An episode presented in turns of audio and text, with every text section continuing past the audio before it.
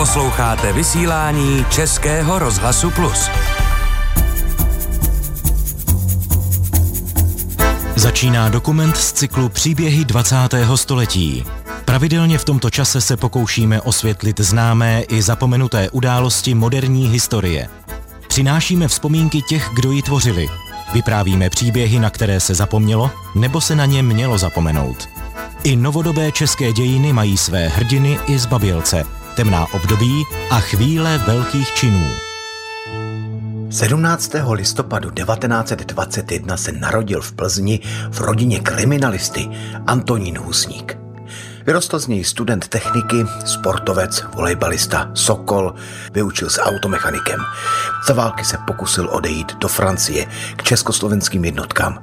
V Maďarsku byl zadržen a skoro čtyři roky strávil v nacistických vězeních.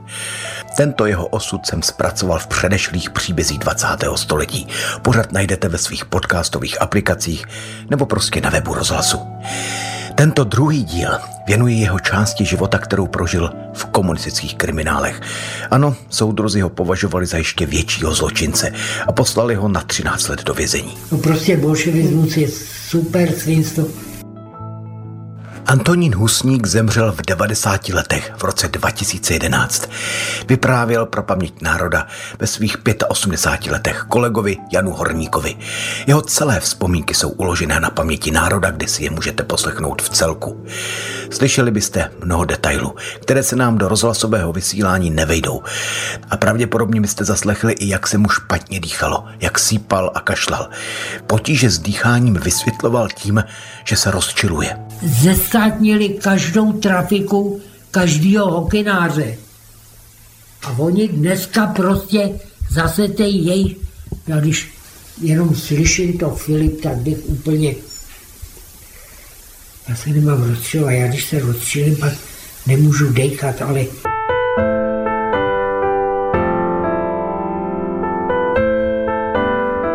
Antonína Husníka považovali oba totalitní režimy 20. století za hrozbu.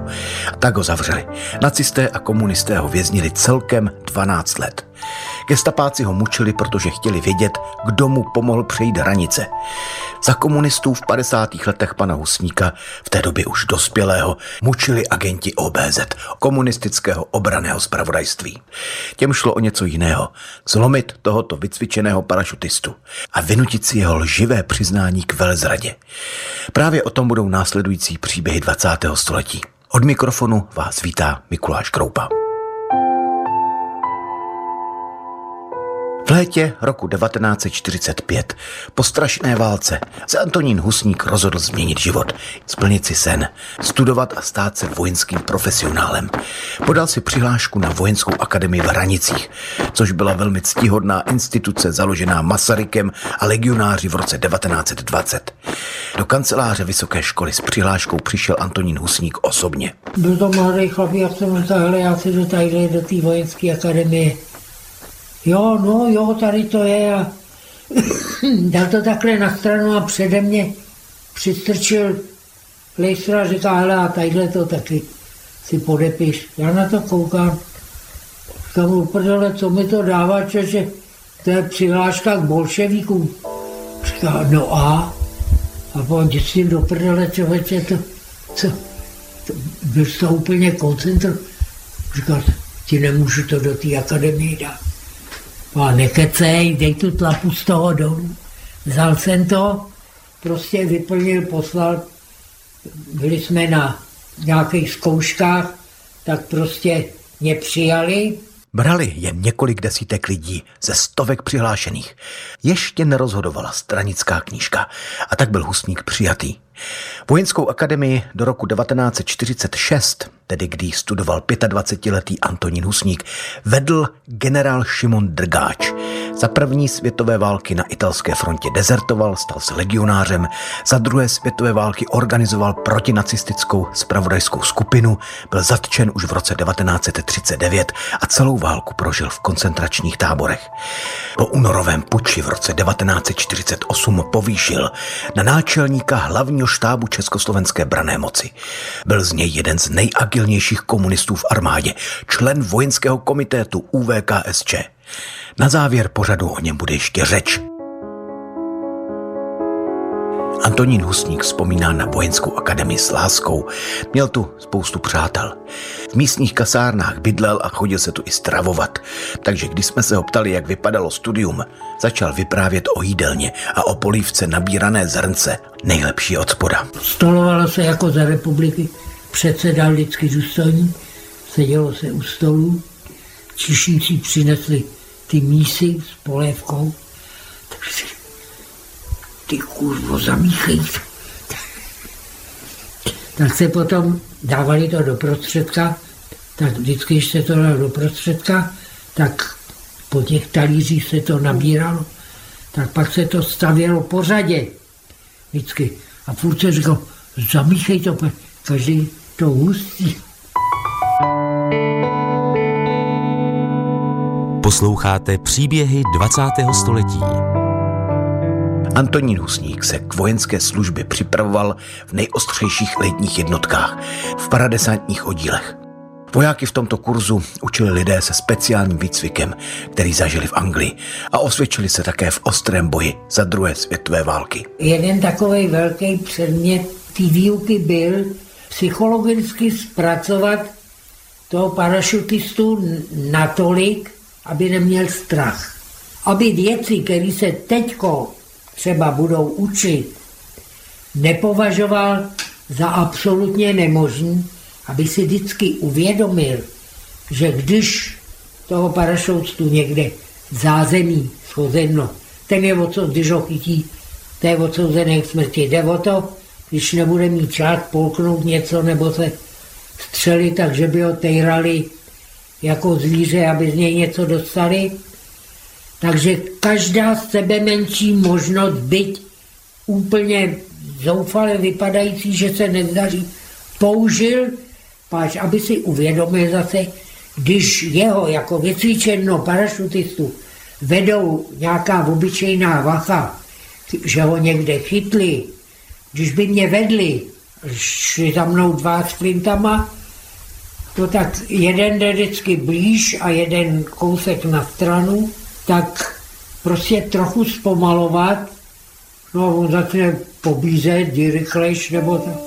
v tom okamžiku, když víš, kde ta flinta je, no tak potom, když máš ty ruce za hlavou, nebo no tak prostě takový, buď to levou nebo pravou, podle toho, kde jde ten druhý, prostě takový švih dozadu, tím pádem okamžitě ta hlaven sklouzne mimo, pak se natočí takhle, no a potom podle situace, kde je ten druhý, tak tomu strážnímu s tou flintou buď to kop kolenem do rozkroku, nebo takhle prstama do očí, no a potom prostě je tu možnost se zachránit.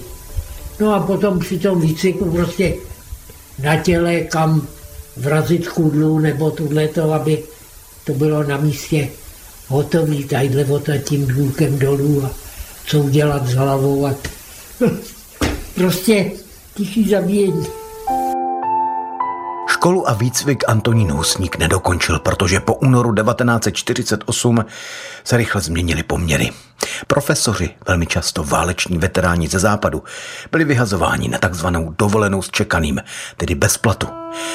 Jak to v armádě vypadalo, výstižně a stručně popisoval pro paměť národa generál poručík František Fajtl, stíhací pilot RAF, velitel Československé 313. perutě. Komunisti prostě vyslídili důstojníky, hlavně důstojníky. No a zavřeli nás.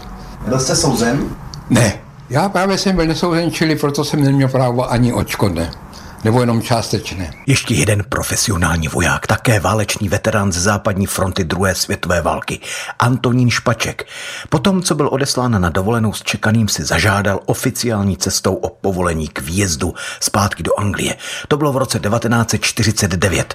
Hned si pro něj přišli obézeťáci, jak se říkalo tajné vojenské policii. Soud nabil přesvědčení, že kdyby se obžalovanému Špačkovi nebylo podařilo odjet legálně, žádal o vystěhovalecký pas, byl by obdobně jako v roce 39 odešel ilegálně a tam jako bývalá vojenská osoba z povolání vyzradil věci a skutečnosti, které mají zůstat utajeny, čím spáchá zločinové zrady.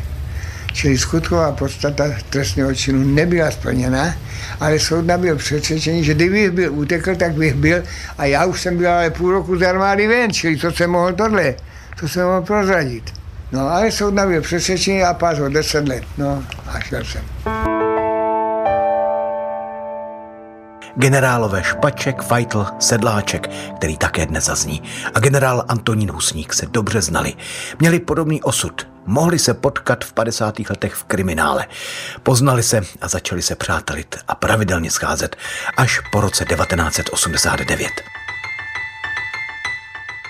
Antonína Husníka po roce 1948 vyhodili z vojenské akademie, ukončili jeho působení u parapraporu a přeřadili k vojenskému útvaru do Čáslavy, kam si na rotu. Jeden úřední papír z Ministerstva národní obrany ukončil jeho elitní vojenskou kariéru. Po několika měsících si pro něj přišli agenti OBZ. Spousta jeho známých už byla zadržena. No a zřejmě si taky vzpomněli, že by něco takového mohli udělat v Čáslavi. No, tak nás začali zavírat. První ho zavřeli, myslím, nějakého majora Horela a jeho, pomoc, je, jeho známýho, to byl Svobodník, ten dělal vrchního kuchaře v důstojnické jídelně, nějaký Věra Protiva, ještě je živ, výborný chlapík taky. Potom poručíka Vozábala, pak zavřeli mě, po mně potom náčelníka štábu, pak zavřeli štábního kapitána a majora z náhradního praporu, všetky, od mojí roty všechny čtyři aspiranty, celkem asi 14 lidů a do, ten jeden se dokonce zastřelil, když pro něj přišli. Zastřelil se jistý praporčík čáslavské posádky, jehož jméno se mi nepodařilo s jistotou zjistit. Víme však, že byl v roce 1949 odpovědný za vojenský sklad, který přebíral v hrozném stavu. Po inventuře v Čáslavi se ukázalo, že zmizel všemožný vojenský materiál. Velitel posádky podle svědectví Antonína Husníka nátlakem donutil svého podřízeného podepsat hmotnou odpovědnost s ústním slibem, že při další inventuře bude chybějící materiál takzvaně odepsán. Jenomže to se už nestalo. Onen praporčík, když si pro něj přišli, si neuměl představit hanbu, že bude souzen jako zloděj. Oni, když pro něj šli, tak on si myslel, že je to kvůli tomu skladu, to už byl to starý voják, tak si myslel, no prostě to by byla ostuda teďko, tak se zastřel. Posloucháte příběhy 20. století. Svoboda pro Antonína Husníka skončila na vojenském soustředění v Kuřivodech, což je v Ralsku, ve vojenském újezdu u Mnichova hradiště. Mimochodem místo s pohnutou historií. Ve 20. století do konce války tu žilo převážně německé obyvatelstvo. Po válce byli Němci vysídleni a z místa se stala tanková střelnice. Tady asi 30-letého Antonína zatkla kohorta OBZťáků, politické vojenské policie. Přišli si pro něj tři. Jeden z nich držel pistoli v ruce. Antonín si v tu chvíli vzpomněl na přítele, který na rozdíl od něj utekl přes hranice. On prostě chtěl tady odtaď utéct na západ, že by utekl aeroplánem. Jenomže hned po únoru nám v aeroklubu v Čáslavě odmontovali vrtule a bylo po legraci. Ale jeho pas byl ve straně, tak ho jako spolehlivýho přeložili na hranice.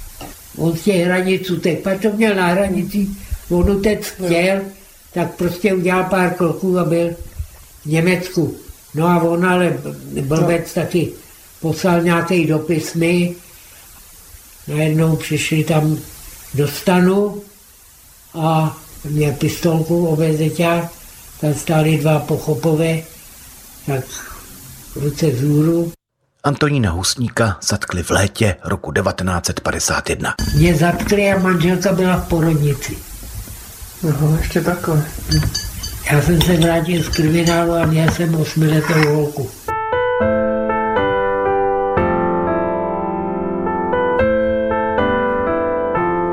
Svalnatého vojáka vezli rovnou ze cvičiště z Ralska do Prahy. Bylo prý strašné vedro, trpěl žízní, ale vodu nedostal ani na cele v takzvaném domečku v Kapucínské ulici. Těm výslechům tenkrát, no tak tam byla jenom, jsem tam nějaká ta fatka, když se strašně rozčílil, ale potom o tam tu vždycky odved k těm dveřím z té budovy a to už předtím volal Pernerovi, tak Tady se Antonín Husník zmiňuje o štábním kapitánu Františku Perglovi, správci věznice. Byl to takový postarší hubený člověk, kterého si šéf pátého oddělení hlavního štábu ministerstva národní obrany generál Josef Musel vybral právě pro jeho sadistické sklony.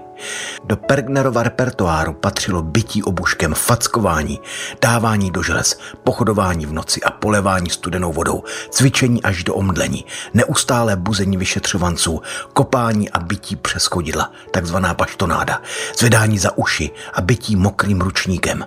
Když se objevil ještě s jedním pochopem, měl tam takového urostlého statného roťáka, ten taky byl, já nevím, jestli byl, co byl, prostě strašně východňársky mluvil, že mu nebylo ani rozumě. A vždycky volal, tak si ho tam vem, zase si nemůže na nic vzpomenout.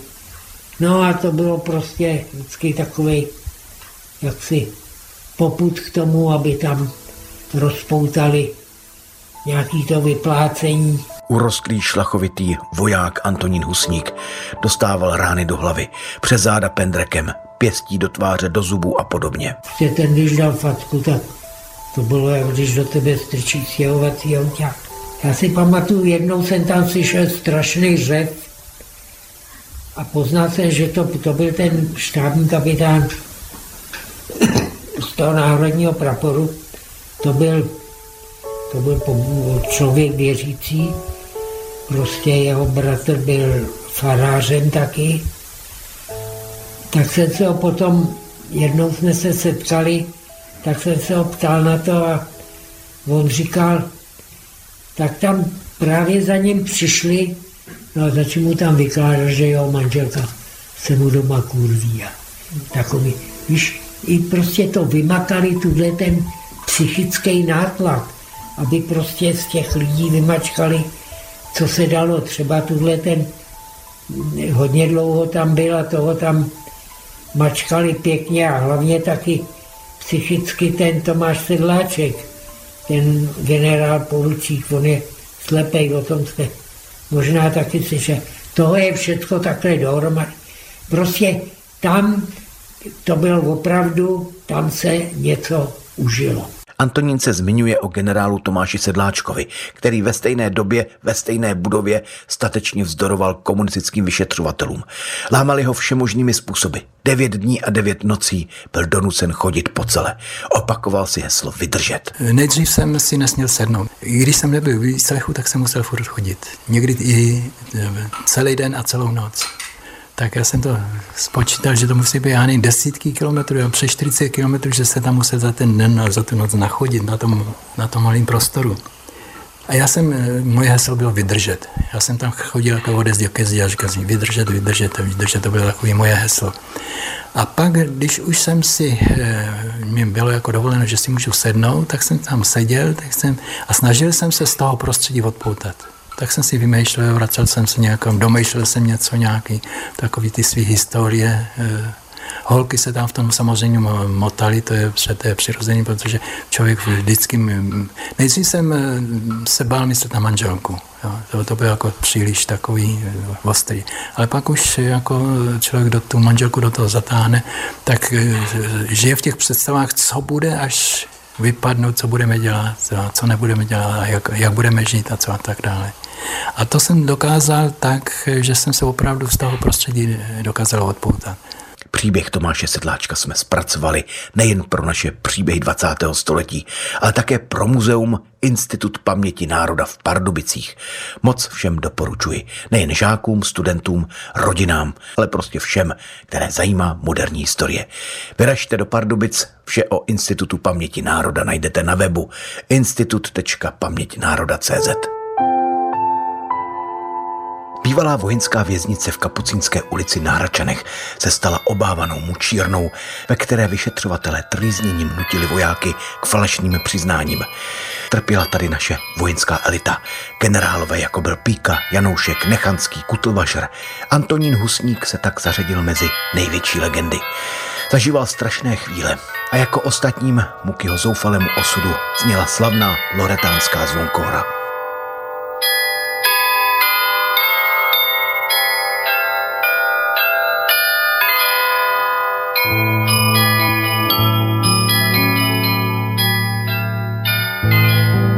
Posloucháte příběhy 20. století. Antonín Husník nakonec jako většina potvrdil vykonstruované protokoly o velezradě.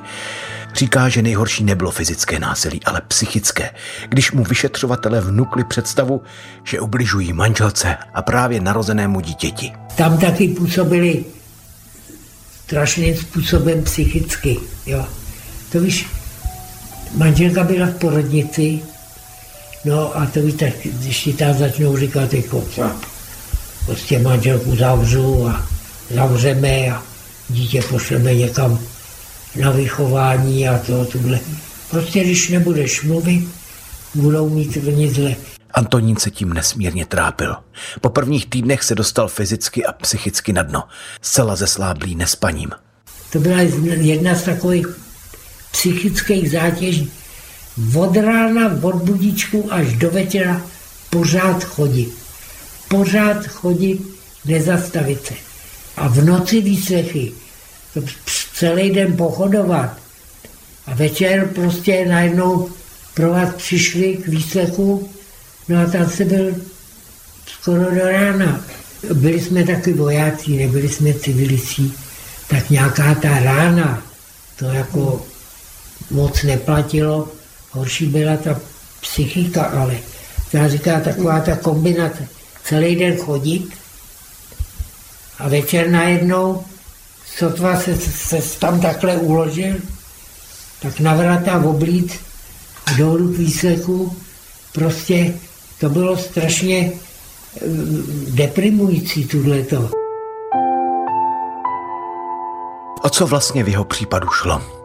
Soudruzi měli představu rozsáhlého vojenského spiknutí 14 vojáků v Čáslavi, kteří podle nich vytvořili protistátní teroristickou skupinu, organizovali převrat se zbraní v ruce.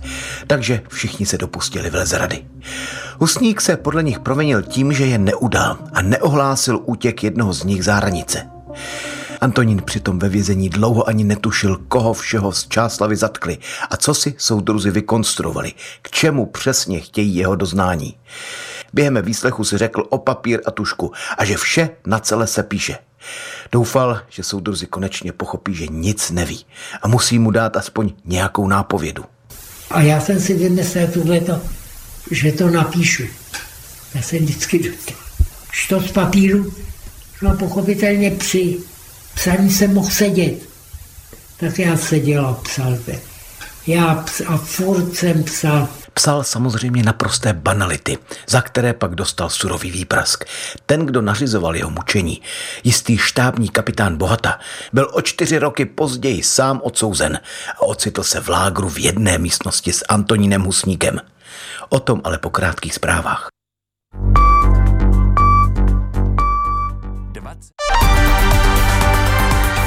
Posloucháte vysílání Českého rozhlasu Plus.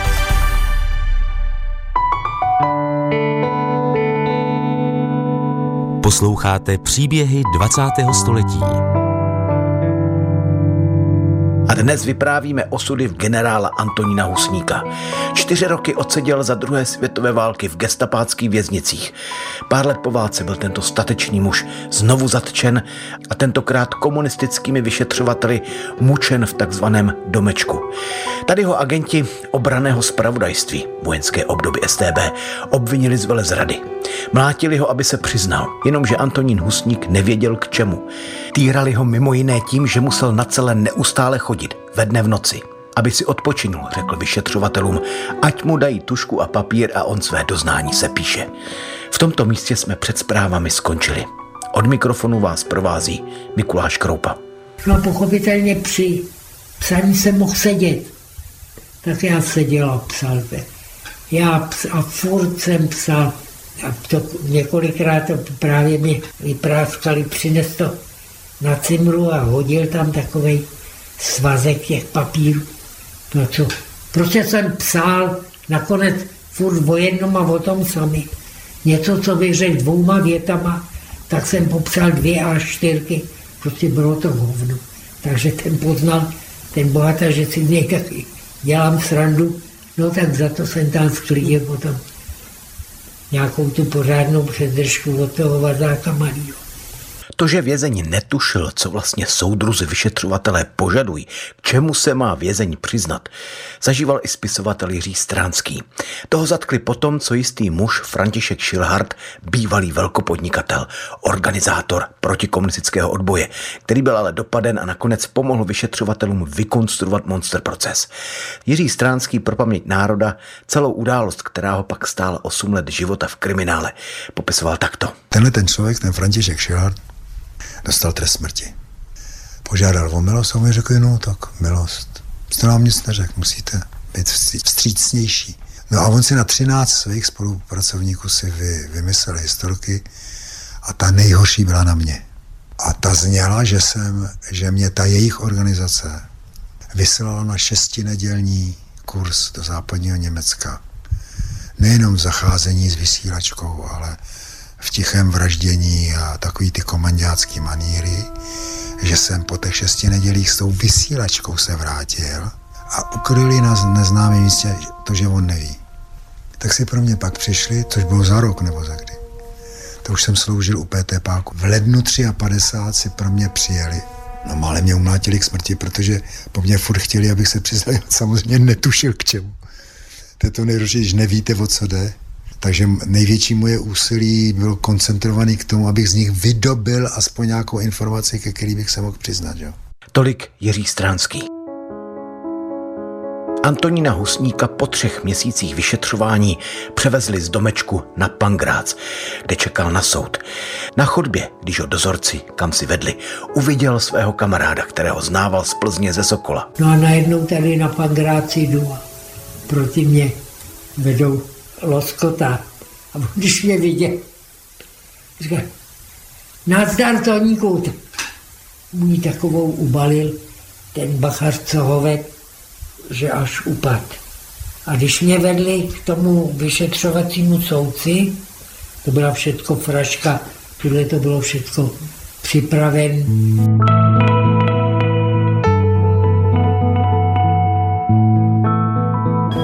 Snažili se oslabit jednotu československého lidu, zmařit jeho cestu ke šťastné budoucnosti a převést ho zpět do područí západních imperialistů.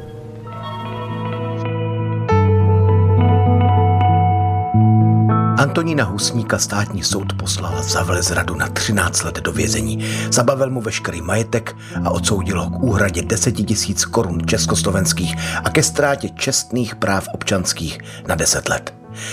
Antonín si odseděl 8 let. Pro paměť národa vyprávěl něco přes tři hodiny. Vzpomínal na kamarády, na různé příhody, na to, jak se v kriminále učil anglicky a jak ostatní vězni učil matematiku. Prošel kamennými věznicemi, Leopoldovem a Valdicemi. Léta otrocky pracoval v Jáchymovských uranových dolech. Z nahrávky jsem vybral některé pasáže, které považuji za unikátní a vypovídající o tom, co tito lidé věznění v 50. letech zažívali. Tam se lidi učili. Já jsem tam třeba nějakýho kuchtu na peří. V Leopoldově vězni drali peří, tedy ručně oškubávali praporky z osnupera. Přitom se vzdělávali. Museli ale plnit pracovní normy. Když neodezdali předepsanou váhu peří, měli sníženou dávku jídla, zaražené návštěvy a dopisy. To byl chlapík, který měl takovou výdrž, ten seděl a dral jako stroj jak jsme se bavili, tak jsem mu říkal jako Matiku, že to byl můj koníček. Tak, tak říkal, jo, člověče, Matiku. Tak jsme se dohodli, já jsem říkal, hele, ty dereš jako šroub.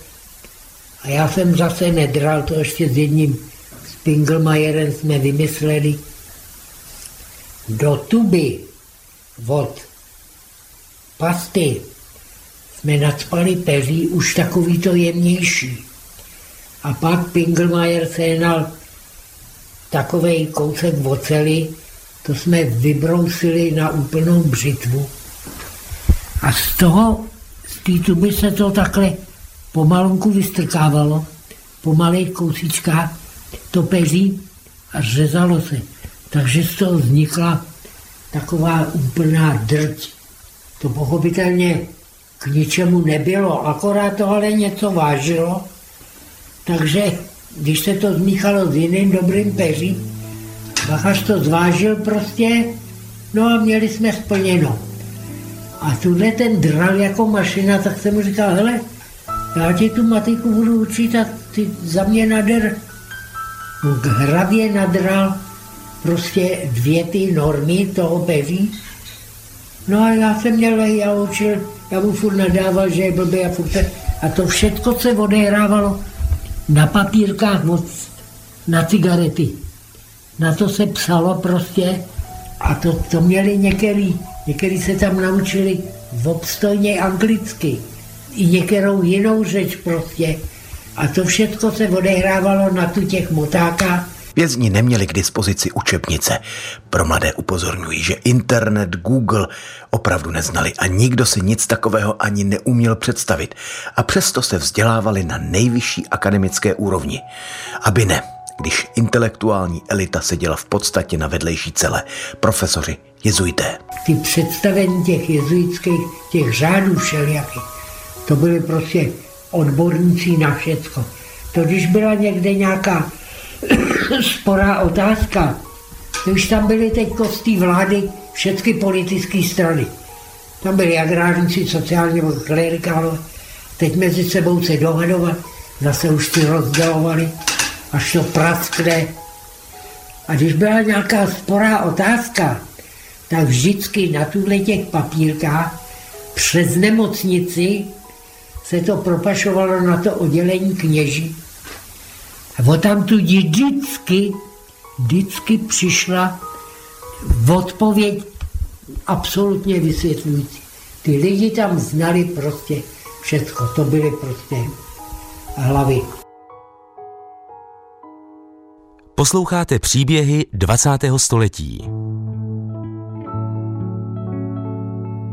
V jeho vězeňských spisech, které mají skoro 300 stran, se zachovala různá hlášení, například o potrestání vězně Husníka, protože byl přistižen, že se učí cizí jazyky a přitom má výkon práce, cituji, jen 51% a tímto narušuje pracovní morálku. Za tomu náčelník udělil trest tři měsíce zaražené dopisy a návštěvy. Husníkovou první vězeňskou štací nebyl Leopoldov, ale Jáchymovské uranové lágry. Rovnou z Pangráce od soudu ho přivezli k městečku Ostrov do centrálního tábora Vikmanov. Dodnes se zde zachovala takzvaná věž smrti. Někdy se jí říká Ruda. U ní se rozkládal lágr zvaný Elko. Tady se nakládali a odváželi bedínky plné takzvané smolky, vytěžené koncentrované uranové rudy. Když vězni odpočívali, říkal Antonín Husník, seděli prý na nich, nehledě na radioaktivitu. Rudu do třídičky přiváželi nákladní auta. Vysypali ji a vězni vozili kolečkama do kopce na haldu, kde se smolka sypala do koryta a odtud padala přes různě hrubá síta na poměrně primitivní drtiče. Rozdrcenou rudu vězni lopatama házeli do barelů. Plné vážily asi tak 60 kilogramů. Aby se do barelu vešlo co nejvíce, vězni obsah roztloukali kladivama. Tolik jen k bezpečnosti práce v uranových dolech. Mnozí vězni pak skutečně trpěli nemocemi z ozáření, radiačními poruchami, různými druhy rakoviny, narušeným imunitním systémem a podobně. Antonín byl určen k vykládání rudy. V době, kdy tam pracoval, se už používal jezdící pás – Ovšem velmi často poruchový. Na špici pásu vypadával převodový řemen. Antonín se přihlásil dozorci, že jako vyučený automechanik vyleze nahoru a pás opraví. Dostal povolení, vyšplhal na pás a předstíral, že spravuje. Ve skutečnosti se tam uvelebil a dlouhé minuty pozoroval svět kolem něj. Viděl krušné hory i městečko Ostrov. Nedaleko tábora vede cesta do hor a tudy tenkrát kráčeli s chodou okolností štábní kapitán Jan Baloušek se svojí manželkou Štěpánkou. Jeho známí, kteří bydleli v té době v Ostrově. S Balouškem se Husník znal ze Slovenska. Krátce po válce tam spolu sloužili. Balouškovi šli na procházku a tlačili kočárek. Vězně sedícího na špičce pásu si všimli a poznali. Jan Baloušek měl ale krátce po trestu u PTP u vojenských pracovních praporů. Svému příteli pomoci nemohl, byl nejspíš i sledovaný tajnou policií, ale jeho manželka Štěpánka se rozhodla, že politickým vězňům pomůže. Podařilo se jí pravděpodobně uplatkem dostat přes jednu vzdálenou známou do tábora Vikmanov Moták. Paní Štěpánka zorganizovala kontakt mnoha vězňům s jejich rodinami a přáteli. Na papírky, motáky si psali vzkazy domluveným šifrovacím kódem. Tak představte si, ona prostě vykoumala tuhleto, to bylo super nebezpečné, to bylo v 51. roce. Přes ní prostě tam začalo tuhleto dopisování na těch papírkách. To já jsem ale vypracoval, taky je to nedávno o tom zrovna taky psali v nějakém tom časopise, že to bylo všechno zaši. Ona teďko nedávno umřela to bylo zašifrované. Jste to zašifrovávali, jo? To bylo všechno, ty jména, napřed to spojení jsme jako jenom pro sebe a pro toho Kika, to je jeho skautský jméno, on se jmenuje Kovařík. No a potom jsme přibrali ještě takový spolehlivý, no tak jsem to připravil poměrně dokonale. Fungovalo to, myslím, takový přes rok. Potom to dál fungovalo ještě na Nikolaj, to nás přeložili na Nikolaj, tam ona zase našla nějakou tu cestu.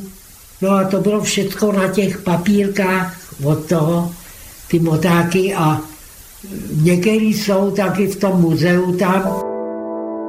Některé motáky se snad zachovaly v Příbramském hornickém muzeu.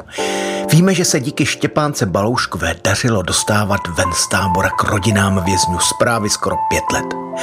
Jak výměna psaníček probíhala, už asi nelze přesně rekonstruovat. Všichni aktéři jsou po smrti. Z různých svědectví víme, že se do této motákové akce zapojili skauti, vězni lístky ukrývali kdesi ve skladu a k vynášení motáku posloužili konve od mléka.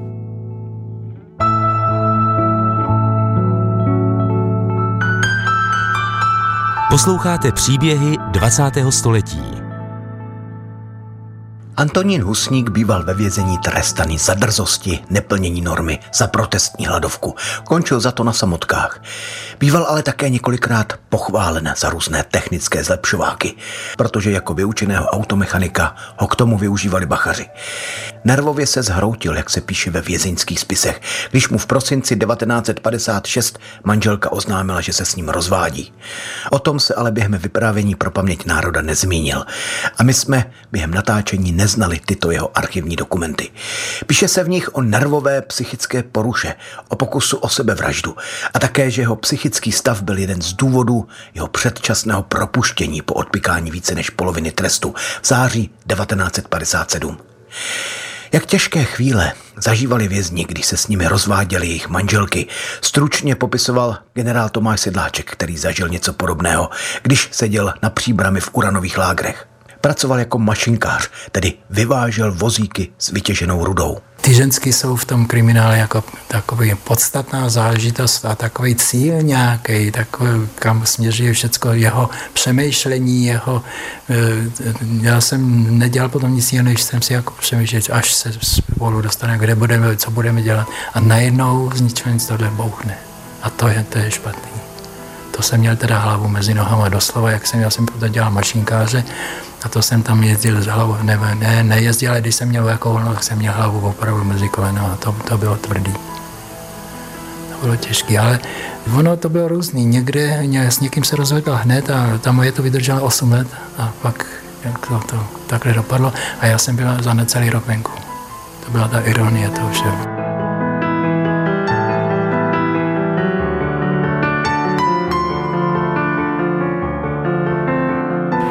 Před soudem stanula banda vyvrhelů, trockisticko-titovských sionistických zrádců, nepřátel československého lidu a lidově demokratického zřízení v čele s Rudolfem Slánským. Antonín Husník vyprávěl o zvláštním vězeňském období, kdy se v lágrech začaly objevovat prominentní vězni, komunisté. Bylo to krátce po prvních velkých procesech s Rudolfem Slánským. Jak se říká, revoluce začala požírat své vlastní děti. Takže v polovině 50. let skončil ve vězení například pozdější komunistický prezident Gustav Husák. Zavření soudruzi prý kvíleli na celách že chtějí okamžitě mluvit s Gotwaldem, vzpomínal Husník. Husák tam seděl, když je poprvé přivedli, to jsem byl zrovna na samotách, tak je dali až nahoru do posledního patra a tam jeden furt celý dny a noci furt žval a volal, chtěl ke Gottwaldovi. Pak ho někam, já nevím, kam ho dali, co s ním udělali. Už to měli plný zuby, bachaří. To byl nějaký, on byl, myslím, v Číně nebo kde, na ambasádě nebo na vyslanectví prostě. No a byl to žid, tak ho taky zahrnuli do toho spikleneckého centra, jak tomu říkali, tak ho taky zavřeli, no a on se z toho úplně pomáka furt, že chce ke Gotwaldovi a on ho de facto Gottwald nechal. To je tak, když to pročítáte, já to mám tu knižku, to spiklenecký centrum, ještě večer spolu ještě chlastali a druhý den ráno prostě je nechal pozavírat No a pak jich z těch 13, 11 pověsili. Státní prokurátor žaluje vedení protistátního spikleneckého centra v čele s Rudolfem Slánským. Žalují Rudolfa Slánského, bývalého generálního tajemníka ústředního výboru... Antonín Husník zmiňuje knihu Proces o soudu se 14 obviněnými v čele s Rudolfem Slánským. 11 z nich dostalo trest smrti. Vykonstruovaný proces probíhal od 20. do 27. listopadu 1952. Po něm se konaly další a další procesy. Stovky do té doby oddaných soudruhů, často s židovským původem, končily ve věznicích a lágrech. Z odsouzených komunistů se stala svým způsobem rarita, absurdita. Byli terčem posměchu a nenávisti. Doporučuji film podle scénáře člověka, který to zažil, Jiřího Stránského. Film má název Bumerang. Přišel jsem vás osobně upozornit, že jakékoliv, jakékoliv násilí na spoluvězni si každý, každý pozádně odskáče. Zazeďte se. Velmi podobnou událost, kdy vězni chtějí strestat komunistů mezi sebou, pamatoval i Antonín Husník. Do lágru přivezli štábního kapitána Bohatu. To byl právě on, kdo Antonína Husníka vyšetřoval v pověstném domečku a na svědomí měl týrání mnoha desítek nevinných vězňů. Najednou se sám ocitl mezi odsouzenými. Myslím, že Stránský si z Bohaty vzal před obraz své literární postavy. Bohatovi se vězni hodlali pomstít a dát mu takzvaného bubeníka. Ještě je třeba k následujícímu svědectví dodat, kdo byl generál Karel Janoušek, letecký maršál, velitel československých letců RAF v Anglii za druhé světové války. V té chvíli mukl komunisty v roce 1950 odsouzený na doživotí. V lágru měl mezi vězni obrovskou autoritu. Tuhle ten bohatá když ho tam přivedli na tu cimru, co jsme byli, ty důstojníci, najednou bohata stál vedle. To už to hlavně mi mladý. Taková no večer prostě. To bude něco. Jenomže generál Janoušek rozhodl, že prostě s nadhledem se na něj úplně vyserem totálně ignorovat. No to už generál rozhodl, ale byli jsme namíchnutí, protože on si to dělal hovno a taky jo, ale netrvalo to dlouho a on najednou přišel potom tam na tu, do tý, na tu výrobu té sekačky začal chodit s listrama a už měl post, rozumíš? A strašně nás mrzelo, že jsme ho nemohli zmrzkat tedy.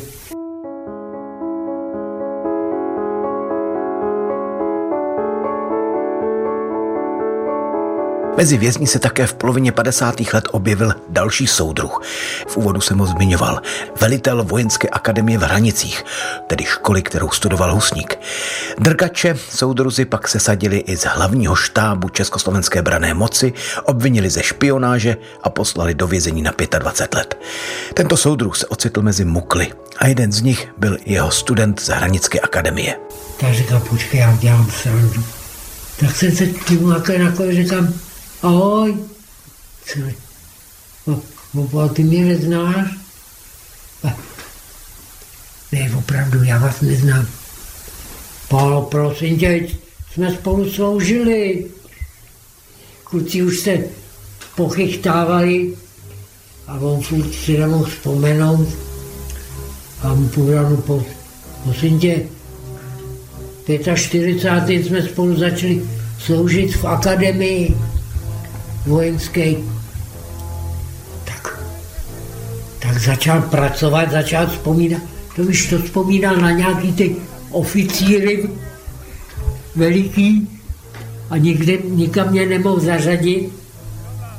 No tak pak nakonec, když se chvilku potěl, tak jsem mu, tak jsem mu, tak ty kurvo na tebe došlo, taky tě zavřeli, tak zase byl celý vystrašený. Se mu říká, že jsem byl ve vojenské akademii jako drgač. Já drgač.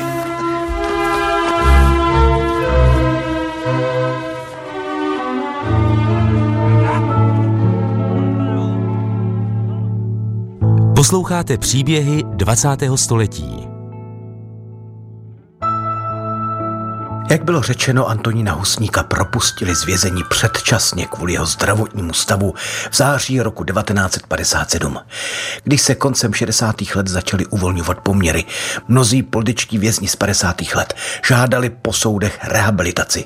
I Antonín Husník zažádal a byl rehabilitován na poslední chvíli v roce 1970. V dalších letech za normalizace opět tito lidé neměli šanci dovolat se spravedlnosti.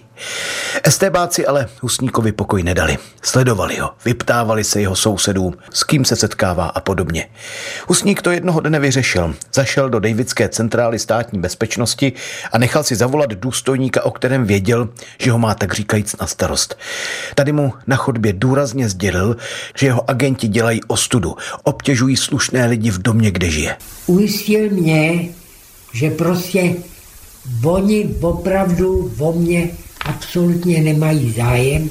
Ale těch estébáků bylo tolik, že oni si museli práci vyrábět. On prostě, ale toho husníka, musíme se na něj podívat. Tak se na něj chodili dívat. No. A měl činnost.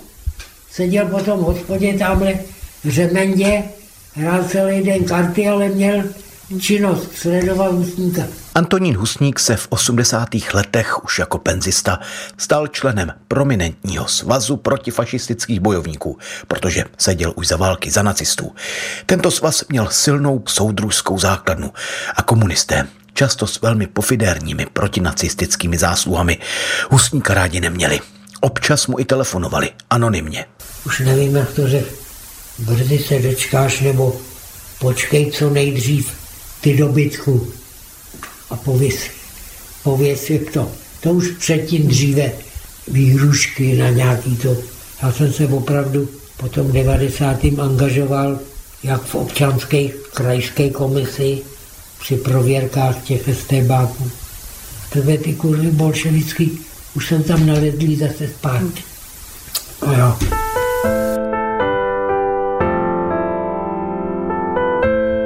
Tak to bylo vyprávění Antonína Husníka. Děkuji vám všem, že podporujete paměť národa. Prosím, přijměte naše pozvání do klubu přátel. To jsou lidé, kteří neziskové organizaci Postbellum zasílají pravidelně menší obnos peněz. Z těchto prostředků žije naše redakce paměti národa. Na oplátku pro tyto podporovatele připravujeme třeba výlety do míst, kde se příběhy odehrály. Jak se stát členem klubu Přátel paměti národa, najdete na webu paměťnároda.cz. Děkuji a naslyšenou se těší Mikuláš Kroupa.